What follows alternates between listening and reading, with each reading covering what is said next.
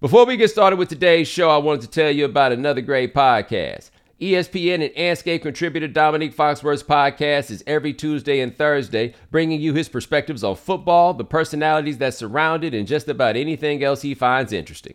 So check out the Dominique Foxworth Show. Listen where you are listening to this podcast.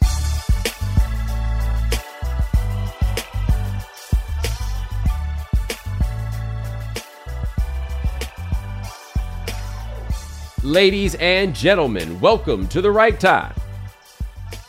My name is Bomani Jones. Thanks for listening wherever you get your podcast. Rate us, review us, give us five stars. You only give us four stars, I'm inclined to believe you are a hater. Coming up on this episode of The Right Time, I'm going to give you some N F L news you might not be expecting.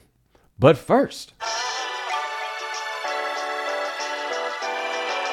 All right, guys, I understand why a lot of you are listening to this podcast, right? Because you expect me to be petty.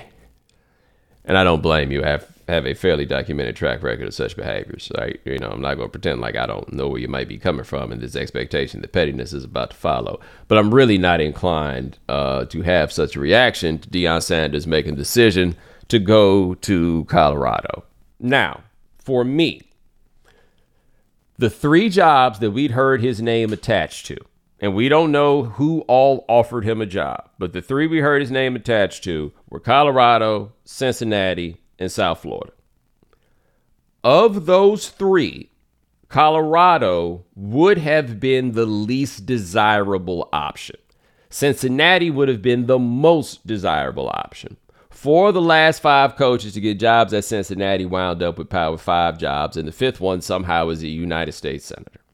South Florida, I probably would have gone to number two. The reason I probably would have gone there, in spite of all the limitations that that job has, is I think Deion was going to be there for a good time, not a long time, and I do think that that was a school that would have allowed him to hit for a lick in that transfer portal, then would have let him put together a recruiting class that would have probably wound up being a top twenty-five national recruiting class. But you take a top twenty-five national recruiting class into the American, and you are demonstrating that you run the world. And then from there, your best Power Five options probably come up.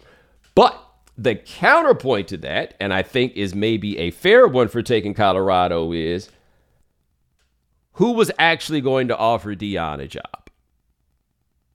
And we don't have the answer for that. Like, we can't act like Deion isn't black. You know what I mean? Like, these programs that go out of their ways to off- offer jobs to black people, they really aren't that many of them. There appears to be one. And by the way, that one is Colorado, which has now hired its third straight black coach. Now, let me tell you this right now. If Deion don't win, it ain't going to be the fourth. I mean, I'm a little bit shocked that he got all the way to the third, but honestly, in a way that made me think they was kind of sort of, you know, out here tanking, right? Like, hiring Carl Durrell did not make me think that they were going to try to win, and they had one of them jobs that they were really having a hard time getting anybody to take. It's a program that isn't particularly well-funded and does not have, as far as I can tell, a single recruiting advantage over anybody else. Right? Like, what is Colorado selling to players that they can't get anywhere else? Like, even legal weed, they do that a lot of places now. You know what I'm saying? Like, I don't have what it is that makes Colorado a good job. They were in it thirty years ago. Again, they were in it twenty years ago, to be fair. But this isn't that job at this point. The significance of the pack, I guess, is going to be ten again. I don't know. Like, that, that right there is dwindling a little bit. But they did want to hire him. So much to the point that I don't know if you saw this, but they asked uh, one of them suits at Colorado where they were getting the money from, and they said they ain't got the money yet. They ain't even got the money yet. They're like, yo, we going to go for Deion. And I get it, because if you watch that press conference, all that was, this was a relevance play.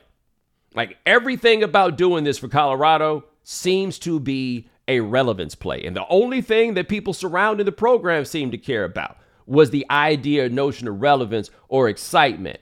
This is why I say this. I feel like I've watched a lot of these coach press conferences, right? Like the introductory ones. Now, granted, most of them are for programs in the South, but still, I've watched a lot of these. There was something that Every other one of them that I can recall had that this one did not. And that was any questions about football. I didn't hear anything about scheme. Like, if you pay attention to this stuff in college football, you can go through all the cliches that you wind up hearing. Yeah, we know you're going to be multiple on defense.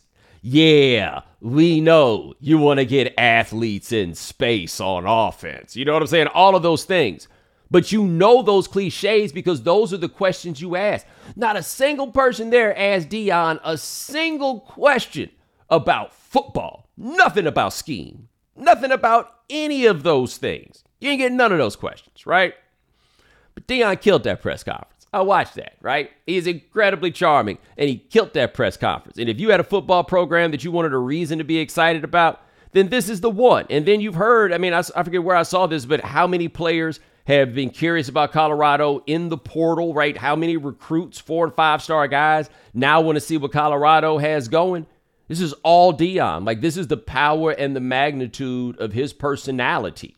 And so you see why it is that Colorado did it. And even to a degree, you see why Deion might feel like I can do this just about anywhere that I go. If I got Patrick Hunter to come to Jackson State, maybe I can pull this off at Colorado in that way. Except, except, except, here's the thing. I know what there was to sell about Jackson State, right?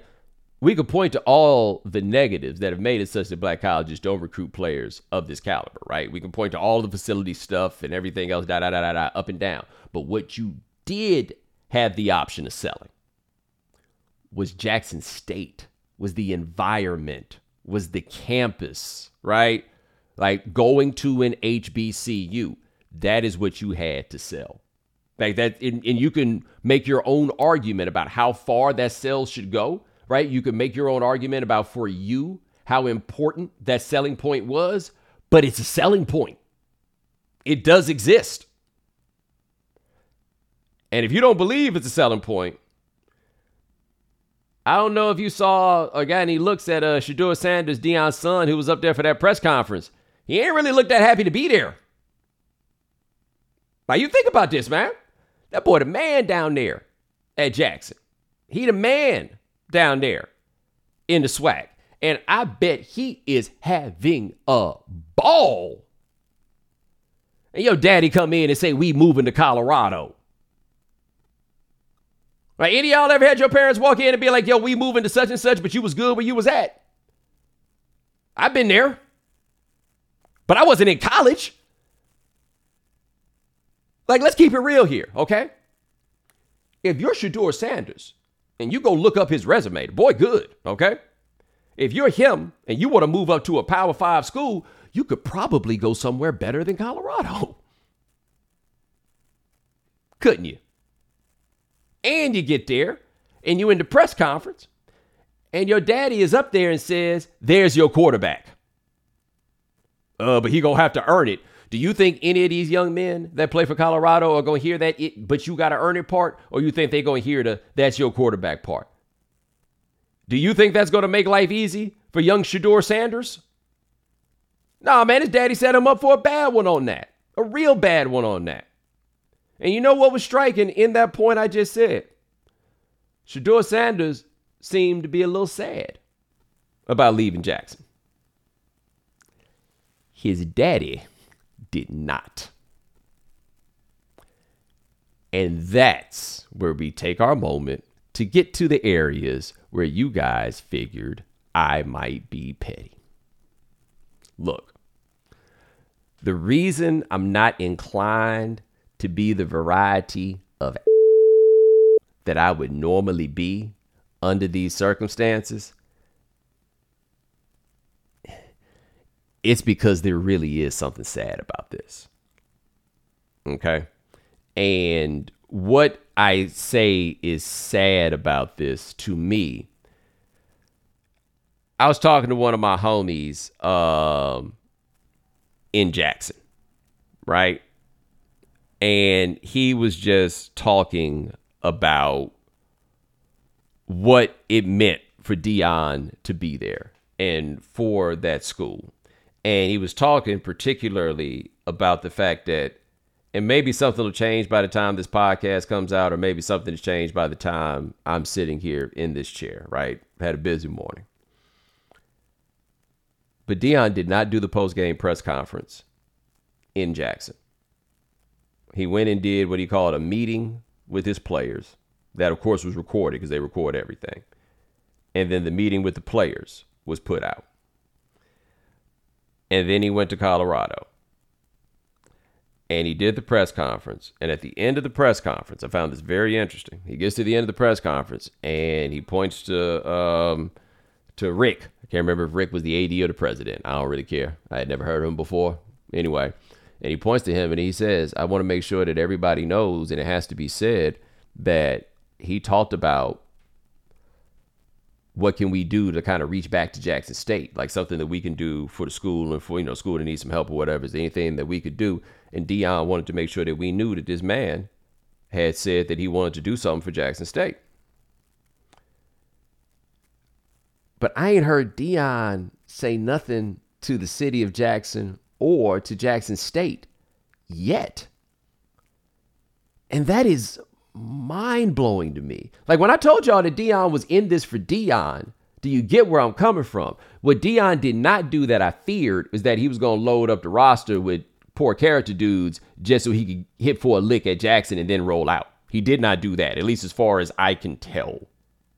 Although, no, there was this one player that he had brought in with that had a little assault situation, and that was the one where um, where he had that run in with the with the newspaper, and they were having trouble getting their reporter in there. It was about that one, so let me be careful. But I don't think he left like a stain on campus with the players that he brought, and I worried me because I knew that he was looking at this as a short-term solution, and he was looking at it as a short-term solution, right? But he didn't do that. They had a very good football team, and they brought great pride to that city, and they brought great pride to that university, right? But Deion's got to be honest about something here. They gave him a job he had no business having. Okay? The reason that Deion wound up at Jackson State, and I don't know this explicitly, but this is for my money, okay? You ever hear people talk about what a great head coach Peyton Manning would be? And Peyton Manning would probably be a great head coach. But you know what Peyton Manning's not going to be? Nobody's assistant coach. And in order to become a head coach, you have to be somebody's assistant, right? And not just, nobody walks in as offensive coordinator, right? Like, you're coming in as some sort of position coach and then moving up the ranks generally to become a head coach. It is a process that takes years, and it is a process that involves you being somebody's subordinate. It is a process that involves you hitting the road, doing all that recruiting. Now, with Peyton Manning, we're talking about the N F L, but with Deion, that's what it would be. And Deion didn't want to do that. And I don't have a problem with the fact that Deion didn't want to do that. Like, for example, when I started as a writer, my first real, like, full-time job was at a columnist at e- as a columnist at E S P N dot com. Well, they let me go. I didn't have any of the other experience. But I did, I was like twenty-seven, twenty-eight years old. I didn't want to cover high school sports. You know what I mean? I did not want to do that. I wanted to find ways to get back to where I was without having done that. I'm not judging Deion for the fact that he didn't want to be an assistant coach. But I'm saying Jackson put him in a position where he was able to skip the line. All right? And I don't think, I doubt they've ever hired a head coach before that had never been an assistant. And I don't know how many people were willing to give Deion jobs in that place. I know what none of them Power Five or any of them others, because he would have taken those jobs if they had been there, right? No, Jackson gave him the chance. But see, once you get to Jackson, now you got to play the game. Because the problem with college sports is it's a year-to-year proposition for the coaches, but they're selling players on a four-year plan. And so everybody has to sell this as something bigger. And so you're trying to get kids to not, like Patrick Hunter. You're trying to get Patrick Hunter to not go to Alabama, right? Well, you got to sell what you got, right? I got this environment. I got Jackson State. But hey, man, you don't need to go to these other places to go to the N F L, which, by the way, is true, right? I've got all these things I got to sell, man. People act like the black college is lesser. It's not lesser. It's just as good. This is what you're going to say because this is what you have to sell, right? And so with Deion, he sold it as something bigger, right? He sold it as purpose. And he said that God told him to go there. We're going to get back to that point. but he sold it as something larger because what he had to sell was something larger. If he had to sell the little things, he really didn't have much of a chance. What he had to sell was the something larger. And so he sold the something larger. And the people in that town believed in the something larger. And they turned out to support that program. They filled up that stadium. They've been on the internet. They did all the things that you do when you love a program. And they were there for him, and they worship him as football coaches are typically worshiped. And they are a big part of creating the scene that gives us what Deion is now, right? Because them games that had forty-something thousand people at them before Deion got there, had forty-something thousand people at them with Deion there. They were traveling when it's time to do game day, even though Deion is privately afraid they're going to embarrass him because they ain't got no signs. They showed up and they showed out. They did it all. And that program allowed him to get this job at Colorado. Why has he not gone over the top in giving his thank you to Jackson State for doing that? If he has, I haven't seen it. Why aren't you doing that, man? Like, all of this about the people, about black folks and everything else. And he's right. Black people are underrepresented in the Power Five coaching ranks, right? They absolutely are underrepresented in those ranks. And him having the opportunity to do that, I have absolutely no problem with the fact that he took it. And I would probably take it in the same situation, right? But you couldn't come tell these people, thank you. That's all I'm saying. I don't care about you dipping. I don't care about you leaving. You got to give these people the thank you. He didn't even do media availability after the SWAC championship game. He's on the stage like, hurry up, hurry up with the trophy and everything, you know, with the trophy presentation and everything else.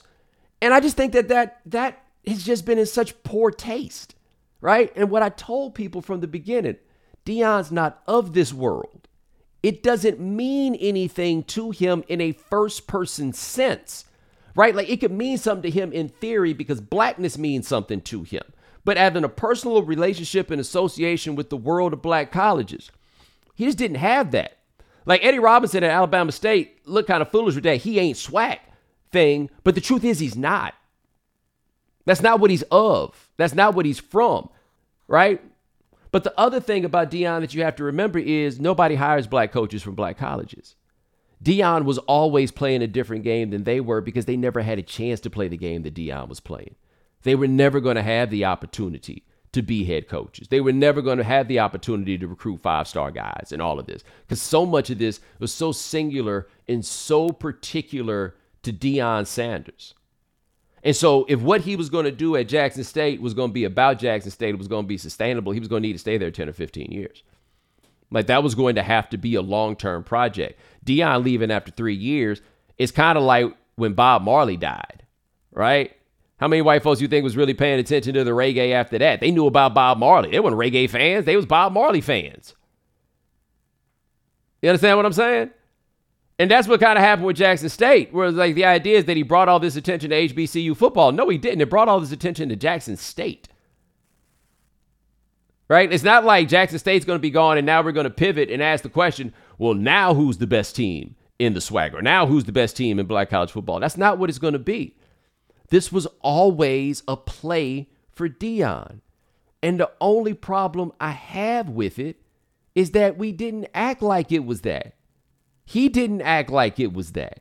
He acted like it was something larger because he said that God gave him a purpose to do this for H B C Us, and then apparently God decided that he needed a raise.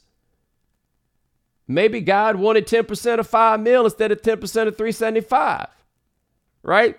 But then God sent him to Colorado. And no, and the problem I have with that, now look, I'm not a religious dude, and I'm being clear about this. This is not my opportunity to bag on you for being religious if that's what you do. What I am saying, though, is God told me to do this. This is God's work, removes agency from any of your decisions, right? you now aren't responsible for. So since God did it, you ain't got to do no press conference with the people in Jackson. Since God did it, you don't have to tell them thank you, because God is the one that made all of this happen. There was a clip of Deion on First Take responding to me, because First Take heard something I said about Deion, because I was very critical when he took the job. And I said that Deion was in this just because he was in it for Deion. And Deion said, basically he called me a hater. And then he said, I couldn't just be in it for Deion. How could he just be in it for Deion when it was God that brought him there? And this is what I'm saying, man. This is you. This is what you are doing. You want to be a Power Five football coach. You figured out a way to be a Power Five football coach. You are now a Power Five football coach. You also sat down in that room in Jackson State and told them boys not to go into the transfer portal. They should stay where they are. And they came up to that new job at Colorado and told those boys they might want to get into the portal. All right. That's my problem. That's where my issue is. It was always a short, short run play. And that's fine. I saw what it was. It was cool. But you said it was something else. And then people believed you, man. And not because they were suckers, but because you Deion. Those people believed it. And I think he owes those people down there a little bit better. Now, for Colorado, here's the thing. He's going to make a lot of moves in that transfer portal. And they're going to get pretty good pretty quick, I would imagine. But what we have not seen really here yet is how Deion can handle losing. And handle losing is a very important part of a job like this. You're probably not going to go twenty-six and five in your first thirty-one games at Colorado. If he does, build the statue now. But I don't think that's going to wind up happening, right? You got to be able to navigate this losing. And he's going to have to navigate a level of criticism and scrutiny as a head coach that he has never received.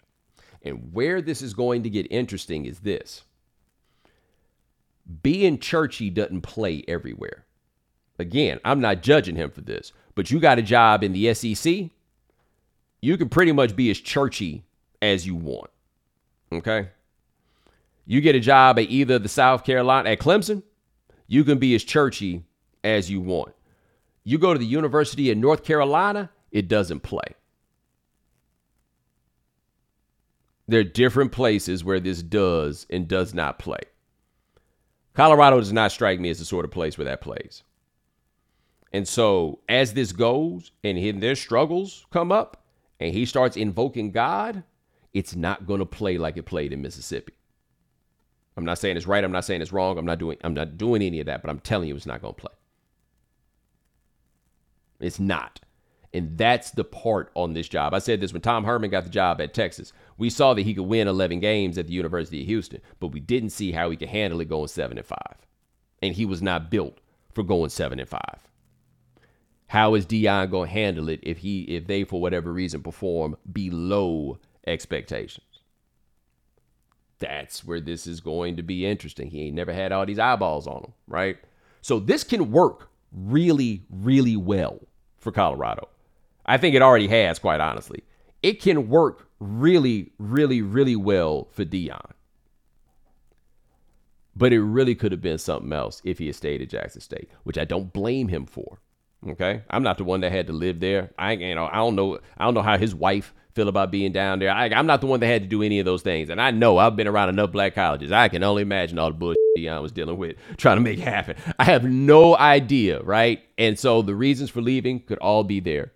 But the way that he has handled his departure reinforces the idea that he just used those people. And maybe some of that money going to keep coming in. We'll see. I don't know. I will say this, though, for those of us who care about them schools, okay? And I'm not one of those, don't say nothing if you don't give back to your school. I don't judge people for not giving. You got your reasons, right? But if you were willing to give or do these things because Deion was there and was bringing in five stars, them boys that's going to be coming in these next few years, they need that same love too. You know what I mean? You don't have, if you was in it for Jackson State, you didn't have to do it because Deion was there. If you were in it for Jackson State, and they're going to keep turning out the games because they've been turning out the games. But if you were willing to do these financial things because Deion was there, there's nothing stopping you from doing them now. You can still support that program in the way that you were willing to do it because Deion suggested it. You got it. It's right there in front of you. You can do that. Give it some thought, you know, because it doesn't have to be all about Deion, even though he clearly believes that it is. Spring is the best time to add new challenges to your training, just in time for summer and warmer days. I've been in the gym a little bit trying to get my fitness in check so I can break these skinny allegations I keep getting. And spring is the best time of the year to take a new look at your fitness routine, dial it up a notch, and continue powering on. Peloton has everything you need to get you where you're going. Whether you prefer to run outdoors, row, or ride at home, or strength train at the gym, Peloton has something for you. Peloton's varying class lengths were designed with your training plan in mind. Personalize your workout. Whether you'd like to add a ten-minute core session at the end of your strength class or take a sixty-minute power zone ride to increase your endurance. Peloton classes are designed to help focus on your needs and goals while challenging yourself at every level. Now you can catch up on your favorite N B A games with N B A League Pass while you push yourself to new levels of fitness. Watch your favorite games and win your workouts with N B A League Pass on Peloton and visit one peloton dot com. Peloton all-access membership and N B A League Pass subscription required. All right, man, so this weird thing has happened. I lived in New York. This is the sixth football season for me in New York, okay? Actually, this is the, yes, the sixth. Sixth football season here for me in New York. The Giants and Jets are actually good. Like, I don't even really be having to fire up the Sunday ticket no more, right? I had the the, the Giants and the Commandos on one channel, and then I had the Jets and the Vikings on another channel. The the the, the, the Giants and the Commandos went to overtime. Um, just want to point out, not that good that Taylor Heineke, who I keep calling Tyler Heineke, but it, it doesn't matter. Taylor Heineke and Daniel Jones looking like what and what. Not really a great thing, by the way, for the Vikings. Uh, Kirk Cousins and White Mike looking like what and what. Not really a good thing for you. But I primarily watched the Jets game. Something kind of weird happened, okay? So I think I'm going to throw the question out there first, and then I'll explain it to you. I need you to help me out with something, okay?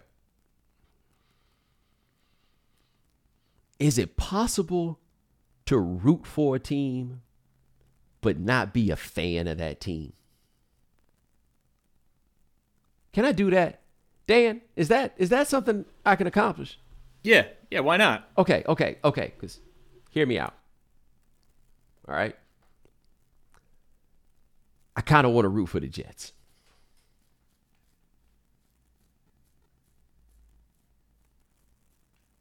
Now, I used to be a fan of the Falcons, right? But I got off that narcotic. And, of course, you're asking the most obvious question in the world.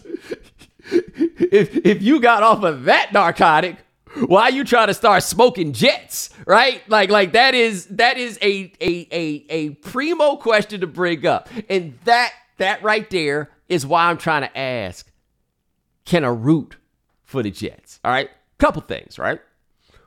When I would go into the T V studio for E S P N more, like when I would go up there, most of the guys on crew were Jets fans. And I like them, right? They never had anything to be happy about, you know what I'm saying?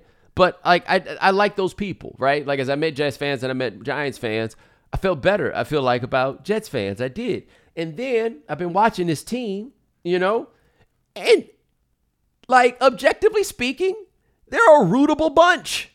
They play hard. They've had all these injuries, but they still find a way to keep this thing going. That defense go hard. They got my man Quinnen, um, White Mike out there figuring it out, getting it done. You know what I mean? Like they still need a quarterback and all of that. Garrett Wilson, beast, beast, I tell you, beast. He tried to make Patrick Peterson retire or at least move to safety.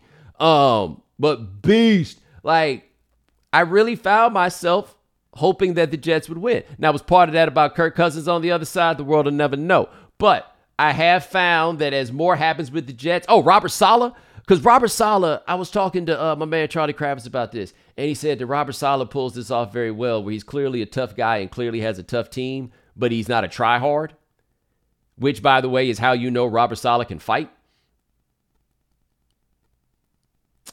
You don't want them problems, dog. You know what I'm saying?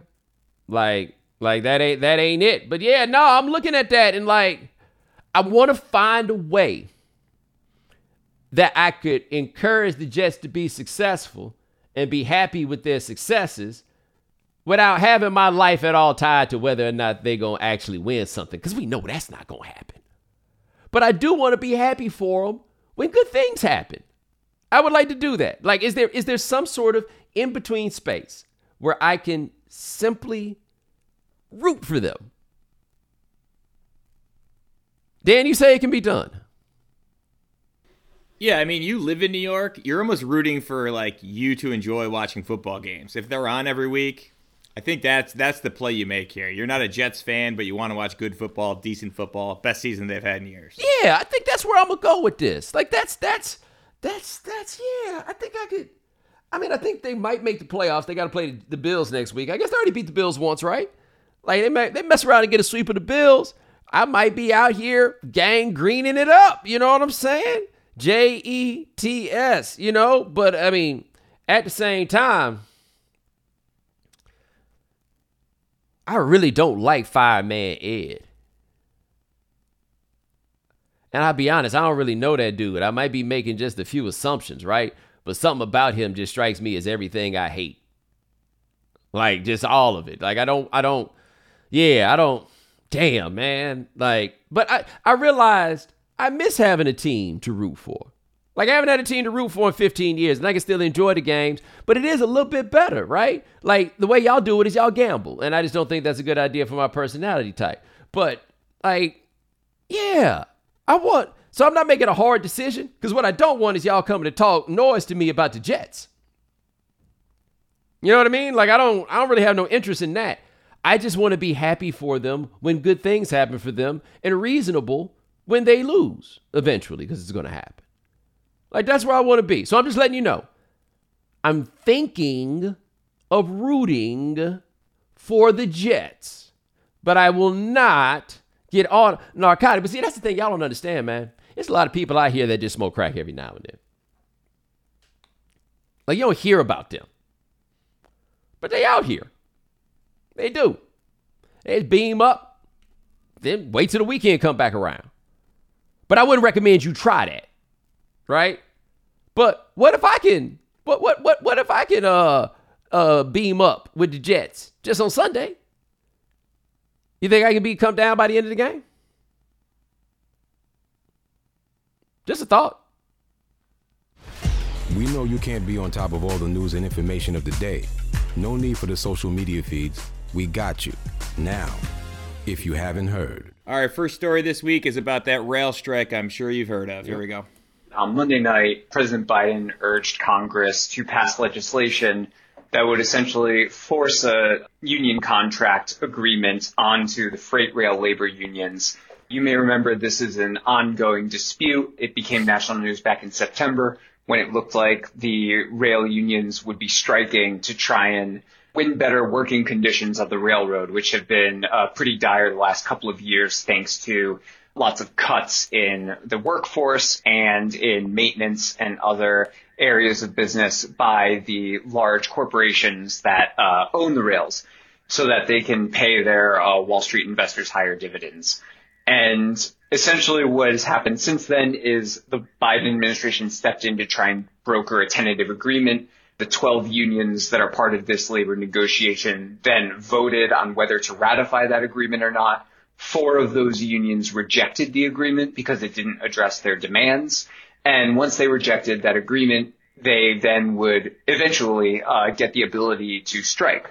Now, what makes this labor negotiation different than the one that almost all private companies have to go through is, thanks to a nineteen twenty-six law, Congress can intervene and basically impose whatever contract they want on railroad workers. And in this case, Biden, who you may know likes to call himself the most pro-labor president in history, stepped in and said that he wanted Congress to essentially force those four unions to accept the contract they rejected. And since I wrote that article on Monday, Congress has dutifully done so. Legislation passed both the House and the Senate, and Biden signed it into law. So never say that Congress can't do things quickly when they want to. It just so happens that the things they want to do are the things that are bad for American workers. All right, so let me give you a little hint into the game is rigged, right? Um, I took a trip when I was on my sabbatical. Y'all remember that? I was taking a world tour of sorts. Anyway, one of the stops on my world tour, I met a gentleman um, at the hotel, and he's a train conductor, right? Like, that was his gig. And I was talking to him about the strike. This was in September, so I was talking to him about, you know, the labor situation. And he made a very interesting point. He was like, we'll never strike. And I was like, why? And he said, it,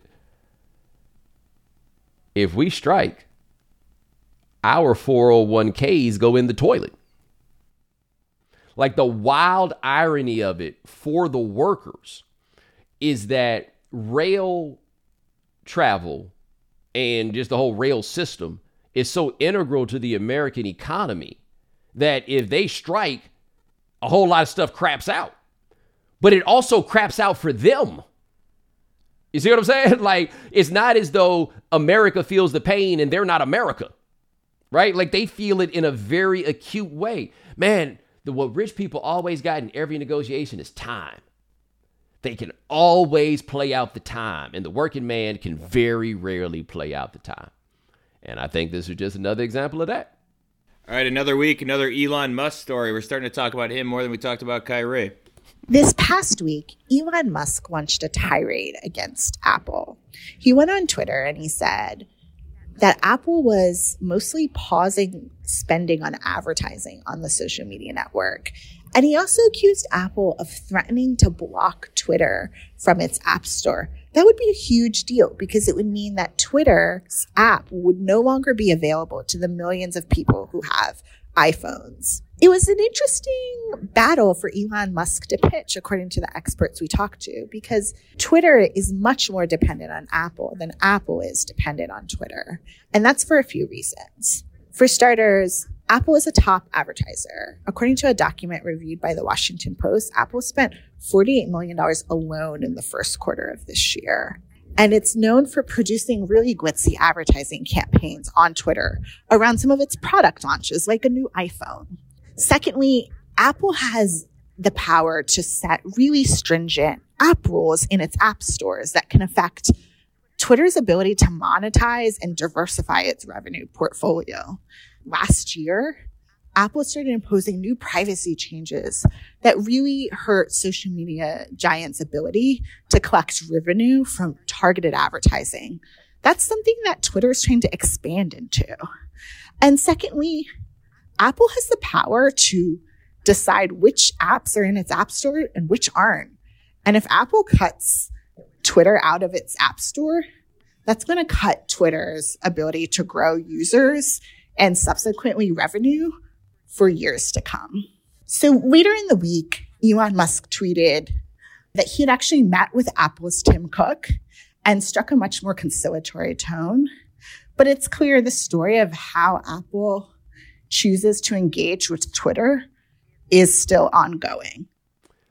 Let me ask people a question.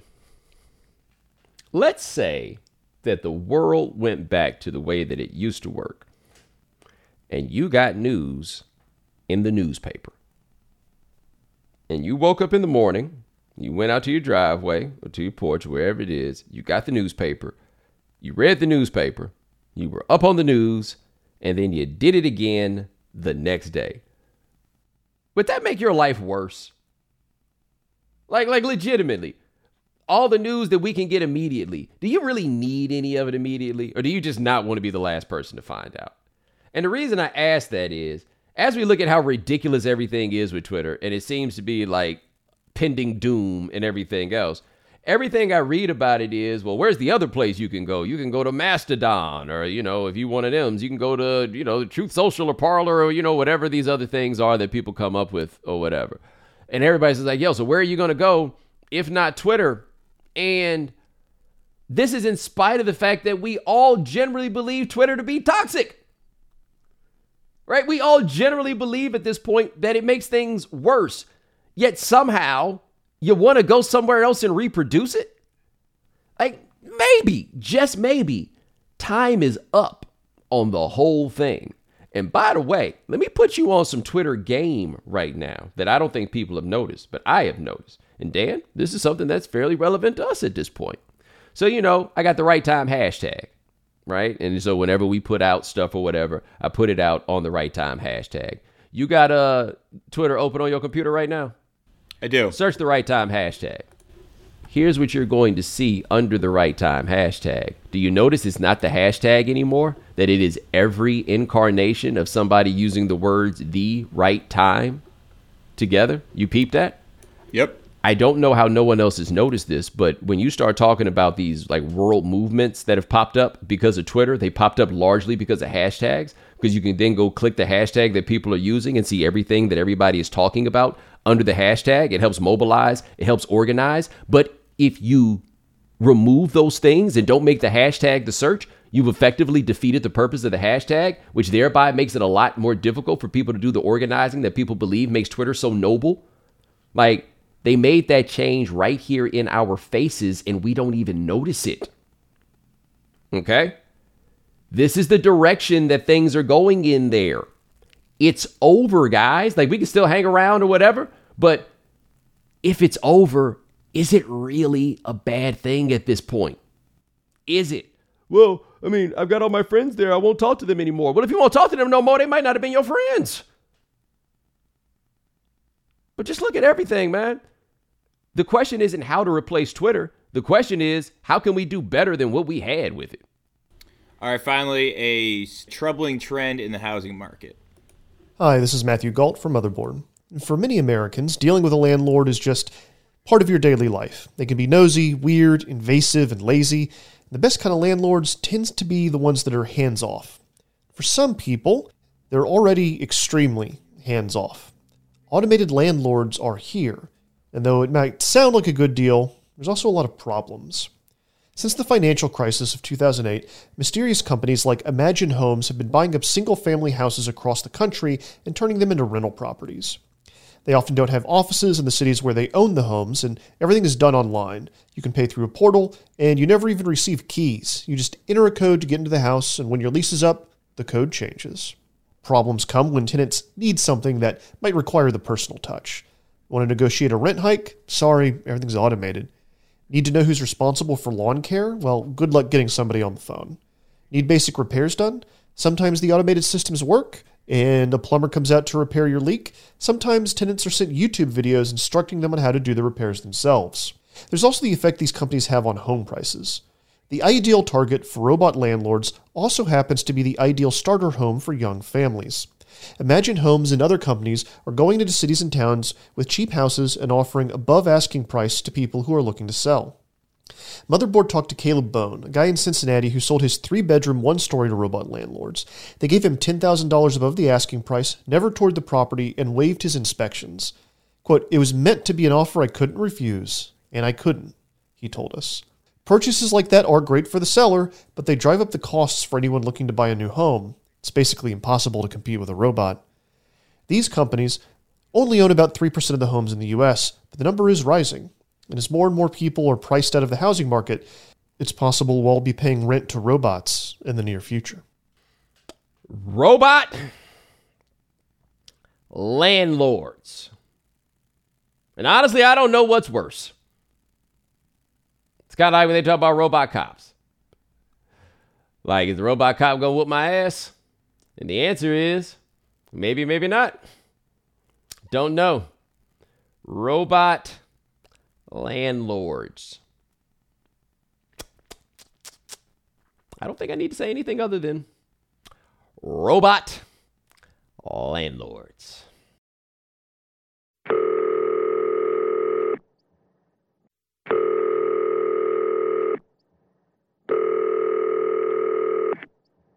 Hey, this is Bomani. You have reached the right time voicemail. Say whatever you want. Get creative with it. But this is your place to talk back to the show. So talk back. Peace. All right, voicemail topic this week was tell us about the time where your dad wouldn't let you win in a game. Oh, man, I wish my brother would have called up and talked about the time. So my dad told us both. It was easier for me because he was older by the time I came around. But first time we beat him in basketball, you get one hundred dollars back when one hundred dollars was one hundred, you know, was one hundred dollars. And my brother, boy, all his stories, the thing he was going to get that one hundred dollars, he said finally he thought he had my dad one time. He fake left. He went right. You know, it's like Chariots of Fire. Doom, doom, doom, doom, doom, doom. He about to take it to the rack. Doom, doom, doom, doom, doom. Going up for the layup. Doom, doom, doom, doom. Yep! My daddy reached to try to grab the collar of his shirt, but missed and took a chunk out the back of his neck slash head and then grabbed the collar and then pulled him down, and the one hundred dollars was safe again. Dads aren't about losing, guys. All right, Dan, what we got? Hey, Bo. So I remember this one time around when the Wii first came out. So I was playing with a Wii Sports Golf with my dad, and we're playing the game. I'm birdieing every hole. I might have eagled one hole. We get to the ninth hole, and it's very obvious that I'm going to win now. So I'm talking my best. He's looking a little frustrated. And so I, I go and hit my first swing. He hits his first swing, and I hit my, my next swing. Then on the next swing, on his backswing, he reached up and pressed the power button on the Wii c- control remote and turned the game off. And was like, oh, no, what happened? And I was like, bro, are you serious? Did you really do that? And he just laughed and walked off. He never played me any other game again. Wow. Wow. He just turned it off.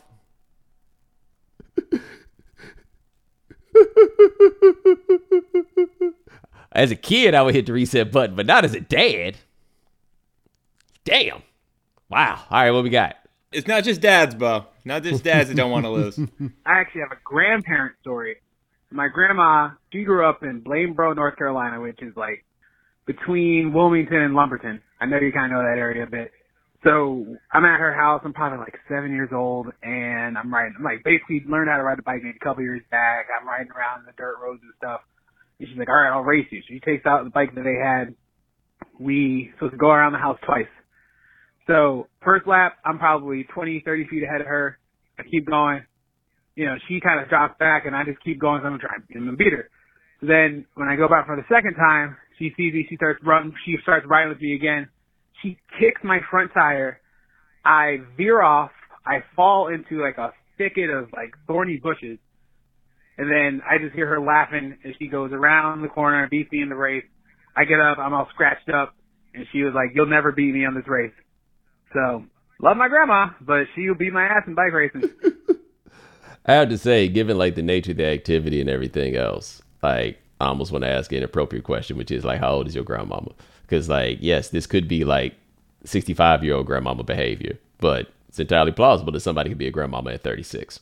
And it, like when you say grandmama, you imagine sixty-five, but if it's thirty-six, the behavior becomes far more understandable and reasonable. Like, oh yeah, yeah, they they, they definitely not gonna lose. Like that's why dad stories tend to be great, because they still in that age of feeling like they got something. They ain't matured past it. You know what I mean? So if you had like a nana granny, damn, that's hard up. But uh, if you got a granny that you call mama, eh, I can understand. Some parents take basketball very seriously. Other parents, board games. Let me tell you about the time my mama tried to kill me in a game of Monopoly. Let me first preface this statement with saying we take Monopoly very near and dear to our hearts. It's extremely serious. Your girlfriend will be judged by her ability to play Monopoly in our family. So one time, I was about ten years old, was cracking them, Bo. I was cracking them. I had the purples, I had the greens, and I had the reds, all with hotels on it. No one was skipping me. Everyone was paying. This was going to be my first victory. I was talking smack for a ten-year-old. I was so cold with it, so cold with it. I told my mama I had a slight headache. She gave me some water, and she poured this white powder in it. Now, up until that time, Bo, I did not know I was allergic to about ninety percent of all aspirin-like pain relief. My mama poured that powder into that liquid, stirred it up, and I proceeded to drink it all down. Headache went away within about twenty minutes. My throat started to close up. My eyes got watery. My nose filled with mucus. We had to go to the hospital. I took a couple Benadryls. I survived. I'm a lawyer to this day, but my mama still says I didn't get that victory because we didn't finish that game. Yo, she right though. I'm so glad that's, I was afraid that your mother intentionally induced an allergic reaction. Like, that's where I thought it was going. I thought your mama had slipped you a Mickey. Like, and at which point I was gonna be like, wow, you love her more than I would. Dad, you, you had the same thought. I think that's what he's insinuating. He said that he, she knew. He, but he didn't know. He, if if she knew, he would have known. You know what I'm saying? Like, like I can't believe that she would send him to the hospital over the Monopoly. She just wasn't going to let him get a victory that did not actually happen, which I got to say feels like a learning lesson for life. You know what I'm saying? Like, like got to cross the finish line, baby. That's what it is. But hey, ladies and gentlemen, thanks so much for joining us here on The Right Time. We do this three times a week. Dan Stantic and Parker Owens handling things behind the scenes. Thank you, gentlemen. Also, thanks to our If You Haven't Heard contributors. Thanks to Aaron Gordon. Check out his story on Vice about Biden getting Congress to pass legislation to end the freight rail dispute. Thanks to Naomi Nix of the Washington Post. Check out her story on Twitter and Apple and the little beef they have. And thanks to Matthew Gault of Vice. Check out his story on Robot Landlords. Remember, follow The Right Time. Rate us, review us, give us five stars. You only give us four stars, I'm inclined to believe you are a hater. We'll talk to you guys in a couple of days. Take it easy. Thanks for checking out The Right Time with Bomani Jones Podcast. You can listen or follow on the E S P N app or wherever you listen to podcasts. The Right Time with Bomani Jones.